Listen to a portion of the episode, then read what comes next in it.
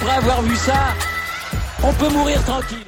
Bonjour à toutes et à tous et bienvenue dans ce podcast pour débriefer l'année 2023 de tennis. Et oui, c'est le moment des bilans. Dans chaque sport, les saisons ont touché à leur fin. On a clôturé la saison de Formule 1, la saison de tennis.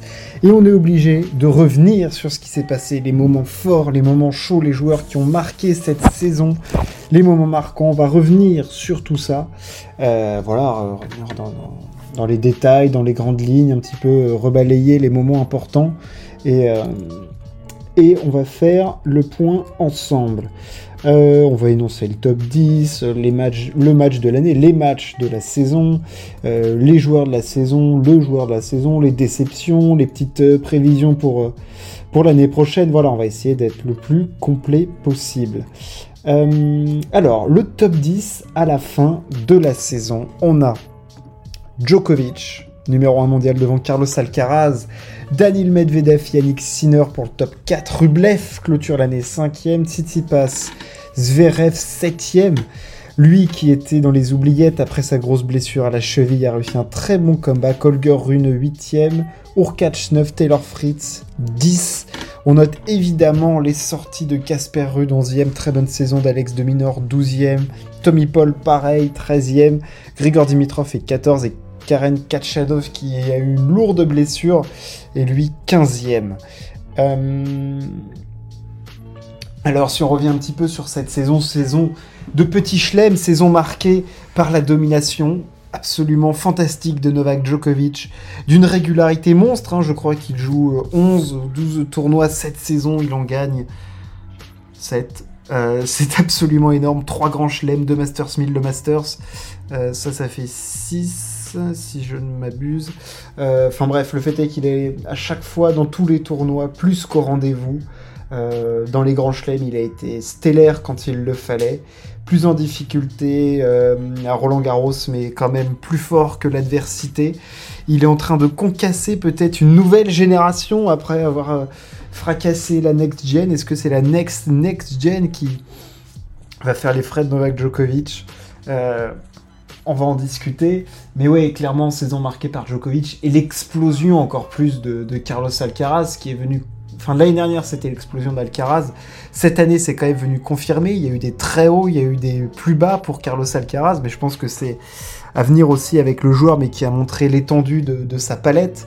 Euh, on a eu quand même euh, le comeback de, de Daniil Medvedev, qui a gagné 5 titres cette saison, qui a refait une finale de Grand Chelem sur dur du côté de l'US Open. Donc ça, c'était quand même aussi très sympathique de le voir. Et puis on a eu l'immense explosion, vraiment en fin de saison, de Yannick Sinner qui a atteint un niveau euh, très très impressionnant pour l'année prochaine et ça annonce beaucoup de bonnes choses pour lui. Euh, Rublev, lui, euh, constance toute l'année. Toujours ce plafond de verre des quarts de finale en Grand Chelem, ça c'est certain, il est inhérent à son, à son personnage euh, et à son jeu et à ses limitations aussi, mais euh, quelle saison, quelle régularité il a. Je trouve qu'il a quand même monté d'un cran parce que je l'ai vu faire des matchs cette saison, notamment par exemple la demi à Bercy face à Djokovic que je ne l'avais pas vu faire avant, et je trouve quand même qu'il y a des pas en avant qui ont été faits. La régression, évidemment, c'est celle de Tsitsipas qui est ma... Alors oui, il y a cette finale à l'Open d'Australie euh, au début de saison, mais alors après, c'est le désert de Gobi, quoi. Il y, a, strictement plus rien, c'est une catastrophe. Euh, Zverev, je salue son, retour, mais alors, les, les, deux mains debout, les pieds, tout ce que vous voulez, parce que le, le comeback qu'il fait est absolument dingue. Il revient, il gagne des titres, il fait des finales, il, il se qualifie pour le Masters. Enfin, je veux dire, la volonté a été impressionnante et même si on a revu au Masters et tout des limitations qu'on a déjà vues chez lui avant, c'est quand même un mec sur qui il va falloir compter. Il est septième mondial, donc c'est quand même un mec que tu peux taper dès l'écart, voire avant, donc ça c'est quand même pas cadeau. Et euh, Zverev a été là. Rouneux, pour moi, il y, a, deux phases. Il y a eu un début de saison, même jusqu'à Wimbledon, où il fait cette, perf face à Alcaraz, où il arrive à se jusqu'à Alcaraz en quart, c'est un petit peu décevant. Et cette fin de saison, par contre, cette association avec Baker, elle, je la trouve vraiment, euh, vraiment très intéressante parce qu'il a montré des choses face à Djokovic euh, au Masters, euh, à Paris-Bercy. voilà une volonté, un niveau tennistique qui est très intéressante. Et là, je pense que là, voilà, ils vont pouvoir bien travailler cet hiver avec, avec Baker pour, pour l'année prochaine, essayer peut-être de faire quelque chose de, grand. Et il y a deux progressions, il y a une progression mentale et une progression physique pour moi chez, chez Rouneux à passer, mais c'est quelqu'un qui a une main euh, très très bonne et qui a un avenir, euh, je pense, absolument radieux dans le tennis. Euh, alors, si je fais des catégories, le joueur de la saison, bien sûr, ça ne peut être personne d'autre que Novak Djokovic. Le mec a 36 ans, est face à une génération de jeunes, est allé chercher trois titres du Grand Chelem de Masters 1000, le Masters, une fin de saison en boulet de canon, victoire à l'US Open, victoire à Paris-Bercy, victoire au Masters. Euh, il a battu, il s'est fait battre par un senior au Masters, mais il a quand même réussi à le battre en finale. Il a concassé Alcaraz. Euh, c'est absolument euh, énorme ce qu'il a fait. Une gestion du calendrier plus que parfaite. Un Open d'Australie dont il a le secret. Alors apparemment blessé à la cuisse. Bon, on en a vu que, que du feu, même si on a vu qu'à certains moments il était gêné plus ça allait quand même, moins il était blessé euh, sur une déchirure. On se fera la vie qu'on veut. Le fait est qu'il a produit un niveau de jeu bah, qu'aucun joueur euh, n'a pu atteindre puisqu'il a perdu 15-7 et c'était face, à Enzo. Et il a concassé tout le monde. Euh, alors oui, peut-être que l'adversité pour Novak Djokovic, c'était pas énorme et que d'enchaîner Rublev, Tommy Paul, Tsitsipas pour gagner un Grand Chelem, c'est pas ce qu'il y a de plus complexe pour lui, mais bon, fallait quand même le faire. Il a quand même collé 3-7 à tout le monde, c'est son royaume. Tu ne l'atteins pas en Australie, c'était énorme. Ensuite, il fait toute la pause euh, qu'il faut.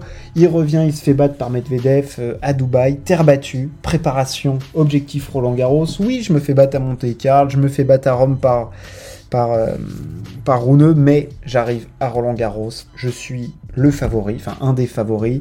Oui, Alcaraz, je l'affronte, il y a un match de mutants. Absolument dingue. En demi-finale, on, était évidemment revenu dessus, mais le match il est stratosphérique, physiquement c'est d'une intensité folle, tu dis qu'il y en a un des deux qui va mourir sur le cours, et qui reste, eh ben c'est le vieux, c'est le vieux de 36 ans qui reste, euh, bah, qui... Euh, qui concasse le jeune, j'aime bien ce mot concasser, voilà, qui, le fait plier, qui le tord, qui l'essore, et c'est le jeune qui, crampe, et Joko va ensuite euh, plier euh, rude en finale, c'était euh, un petit peu écrit.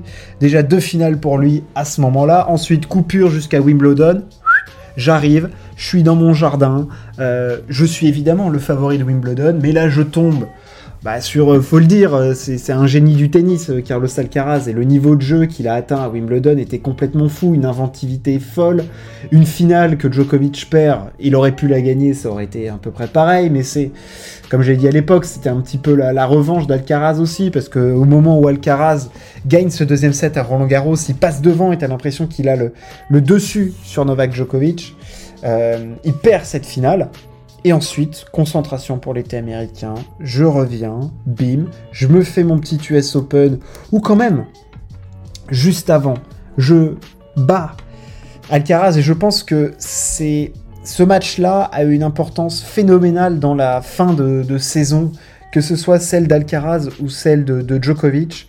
C'est-à-dire que Djoko va gagner euh, à Cincinnati euh, cette finale absolument énorme de plus de 3h30 face à Alcaraz avec un niveau de jeu de folie comme on l'avait eu.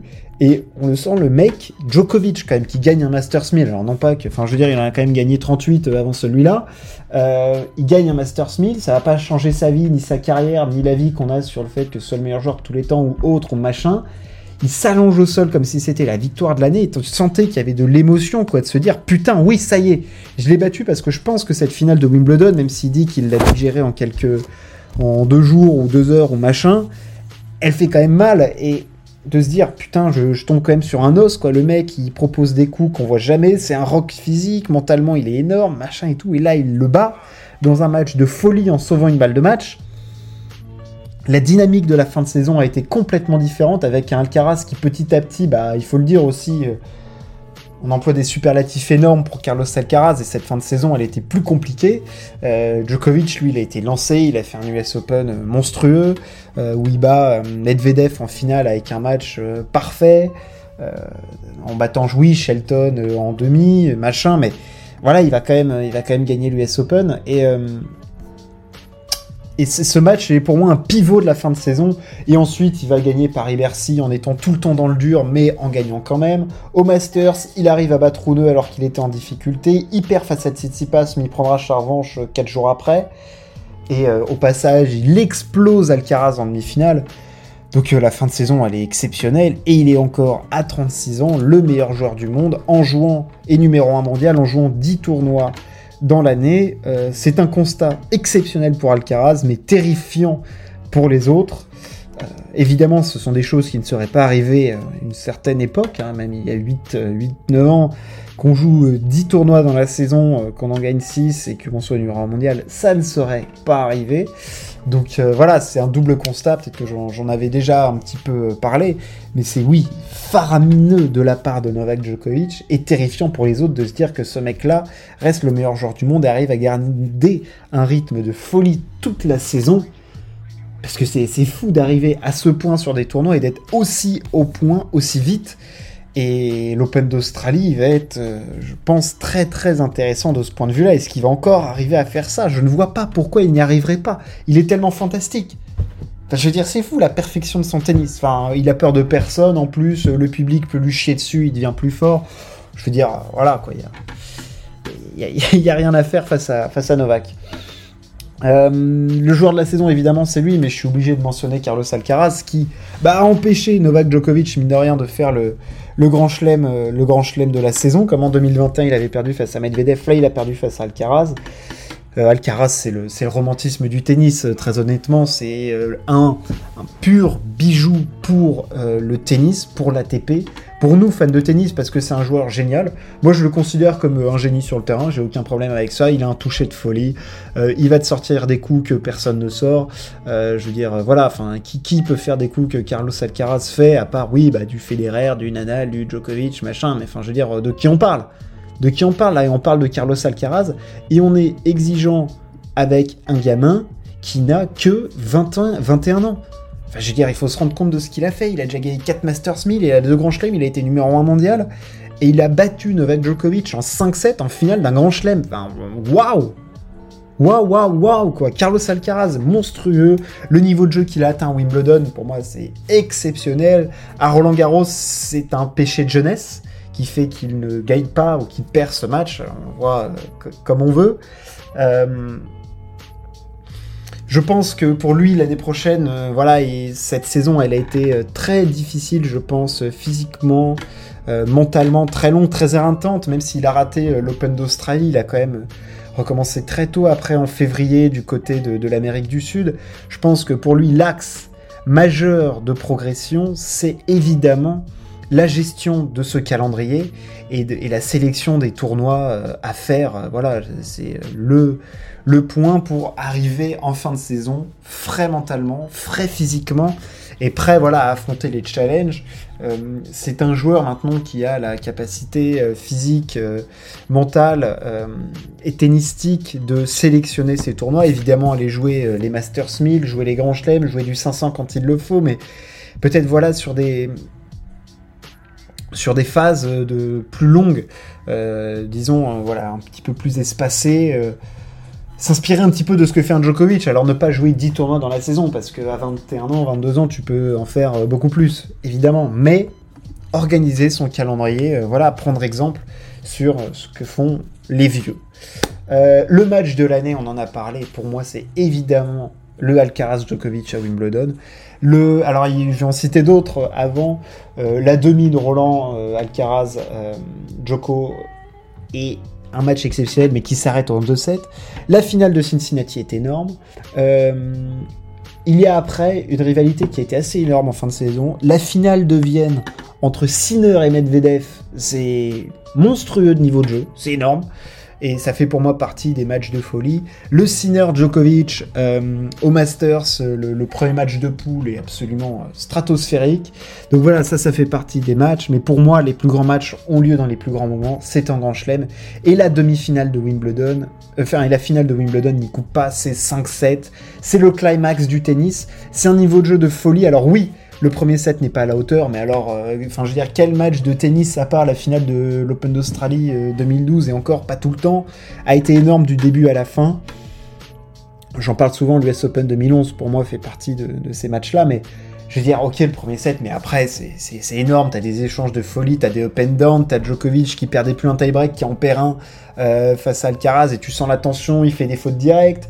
Euh, Alcaraz reprend le dessus. Dans le quatrième set, c'est un peu la cagade. Et dans le cinquième, c'est énorme. Et puis la façon que Carlito a de finir ce match en enchaînant des, des amortis lobes, euh, montant au filet et tout, c'est tennis champagne. Enfin, c'est ce gamin est exceptionnel et ce match était fou. C'est des matchs où tu sors de là et t'es mais t'es éreinté quoi, t'es fatigué. Tu te dis qu'est-ce qu'ils m'ont fait, qu'est-ce qui s'est passé, qu'est-ce que euh, qu'est-ce que je viens de voir pendant 5 heures quoi? Waouh Et ça fait du bien, ça fait du bien de voir ce genre de match très honnêtement. Euh, je, réfléchis, mais non, à l'Open d'Australie, on n'a pas eu des matchs de cette qualité-là, à ces hauteurs-là, donc euh, donc euh, moi, je, voilà, je, ce match-là est un match déjà dans l'histoire du, tennis. Et, Carlos Alcaraz, merci de nous Novak Djokovic, merci de nous avoir offert ce genre de moment sur un terrain de tennis parce que voilà, on est, on y est. Et puis ça nous amène ensuite sur une autre catégorie qui est un petit peu le, duel de l'année. Alors il y a des duels qui ont animé. Ah oui, j'ai oublié en match de l'année, évidemment, les, les, Alcaraz Sinner à Indian Wells et Miami, c'est assez exceptionnel aussi. Enfin, c'est complètement fou. Euh, les duels de l'année, donc il y a des duels qui ont animé cette saison. Euh, évidemment, le euh, Joko Alcaraz, Sinner Medvedev. Pour moi, c'est deux duels de la saison. Et il y a aussi eu bon nombre de Medvedev face à Zverev qui ont été intéressants, mais je trouve peut-être moins fort en termes de niveau de jeu, d'intensité et tout, même si voilà, on compare le, le nec plus ultra du, tennis. Euh, voilà, je pense qu'on n'a pas atteint des sphères comme on a atteint avec euh, les euh, Sinner Medvedev et les Alcaraz Djokovic, qui pour moi étaient une sphère, une sphère au-dessus. et le fait que Djokovic et Alcaraz se soient affrontés en finale, vraiment à des stades très avancés, je place cette rivalité au-dessus, mais le Sinner Medvedev, les Sinner Medvedev vraiment nous ont affronté, nous ont donné de très beaux affrontements avec en plus un Medvedev qui et ça a m'amené ensuite euh, sur Sinner à un Medvedev qui au début avait l'avantage sur un Yannick Sinner, le faisait rater avec un Sinner qui avait tendance à s'enfermer dans cette filière où il frappe, il frappe, il frappe, et puis il rate, et puis euh, Medvedev qui fait le mur et qui fait rater, avec un, Sinner qui en fin de saison est parvenu en, fait à trouver euh, cette solution à trouver des solutions face à Medvedev et le battre plusieurs fois consécutives. Évidemment, cette finale à Vienne, mais euh, voilà, et en plus Sinner avait gagné avant ça euh, son premier Masters 1000, donc voilà, on a quand même eu pas mal de, changements, et puis euh, je trouve que cette rivalité elle est intéressante et c'est une opposition de style absolument totale dans le, dans le tennis. Euh, les explosions de la saison. Alors, euh, c'est pas vraiment une explosion parce qu'il était là, mais c'est vraiment la progression fulgurante. Pour moi, c'est Sinner. Euh, il a montré en cette fin de saison le type de joueur qu'il allait être et qu'il l'était. On savait que c'était un diamant du tennis, mais on était toujours frustré de le voir s'enfermer dans cette filière où je cogne, je cogne c'est pas sans réfléchir, mais voilà, où sans, il n'y a pas vraiment touché, il n'y a pas cette amorti, il n'y a pas ces montées au filet, il n'y a pas cette variété dans le jeu, parfois de trouver un peu de hauteur. Euh, voilà, et puis de, pas de tout le temps buter face au gros, mais voilà, de pas avoir ses victoires références face aux meilleurs joueurs, il ne les avait pas, même s'il avait déjà battu Alcaraz. Medvedev représentait vraiment un blocage, Djokovic aussi, et là, en fin de saison, il a débloqué plein de verrous. Évidemment, ce premier Masters 1000, euh, du côté de, de Toronto. Euh, cette victoire face à Djokovic au Masters, euh, ces victoires face à, Medvedev, cette finale au Masters. Euh, il y a des victoires références et il y a surtout un niveau de jeu et une constance du niveau de jeu qui nous fait dire que, ok, là, il y a un step qui a été passé par, par Yannick Sinner. Il y a une compréhension de son tennis, une compréhension tennistique. Il y a un niveau physique aussi, même si je le trouvais un peu cramé en finale du Masters qui font que, ok, là, Sinner, il a passé le step, on est entré dans une catégorie euh, supérieure, et il va falloir plus que compter sur lui l'année prochaine. Évidemment, comme pour toujours, le juge de paix, ce sont les tournois du Grand Chelem, et bat Djokovic en 5-7, ou même Medvedev, ou même Alcaraz en 5-7, ce n'est pas les battes en 2-7 gagnants. Euh, donc on aura des réponses l'année prochaine, on l'aura assez vite parce que je ne le vois pas avec le niveau de jeu qu'il propose perdre au deuxième tour de, l'Open d'Australie, clairement pas. Euh, et je veux le voir affronter et Alcaraz et Medvedev et Djokovic dans les tournois du Grand Slam. Et je pense que l'Open d'Australie, qui est une surface dure sur, laquelle Medvedev, lui, s'est déjà illustré puisqu'il a déjà fait deux finales. Euh, oui, il a déjà fait deux finales, euh, l'ami Medvedev à l'Open d'Australie. Euh, Djokovic, bon, je crois qu'à l'Open d'Australie, on a déjà vu que c'était pas une buse. Euh, donc, euh, non, il y, a pas mal de choses qui font que Sinner a passé ce step, il va falloir compter sur lui. Et ensuite, une autre explosion, mais voilà, c'est celle de notre ami Ben Shelton. Je le place là parce que je sais pas si j'en parlerai à un autre moment, mais on est obligé d'en parler. c'est un mec qui tranche Clairement, euh, il est américain, ça se voit, il a un style de jeu qui est complètement à, perfectionner. C'est une boule d'énergie, une boule de feu, une boule de puissance. Il prend beaucoup de risques. Il a un service très puissant. Euh, voilà, le, diamant est plus qu'à polir. Hein. Il y a beaucoup de choses à faire pour faire de Ben Shelton un futur vainqueur de grands tournois, mais il va faire des grands coups. Euh, à voir si dans les majors ce que ça pourra donner, mais on sent bien le, potentiel chez le, chez gamin quand même. Ce service est une arme folle, il y a beaucoup de choses à parfaire dans son jeu, mais il y a quand même des jeux, pas mal de choses qui sont en place, et surtout le mental, qui pour moi parfois peut être un des points euh, bloquants euh, les plus... Voilà, les plus importants au tennis euh, chez, certains joueurs. Lui, le mental, on sait que ce sera pas vraiment un problème. il l'a il l'a déjà. Euh, les enjeux de l'année prochaine. Next catégorie, roulement de tambour. Euh, évidemment, on va reparler de Djokovic. Va-t-il continuer à maintenir ce niveau de jeu? Oui.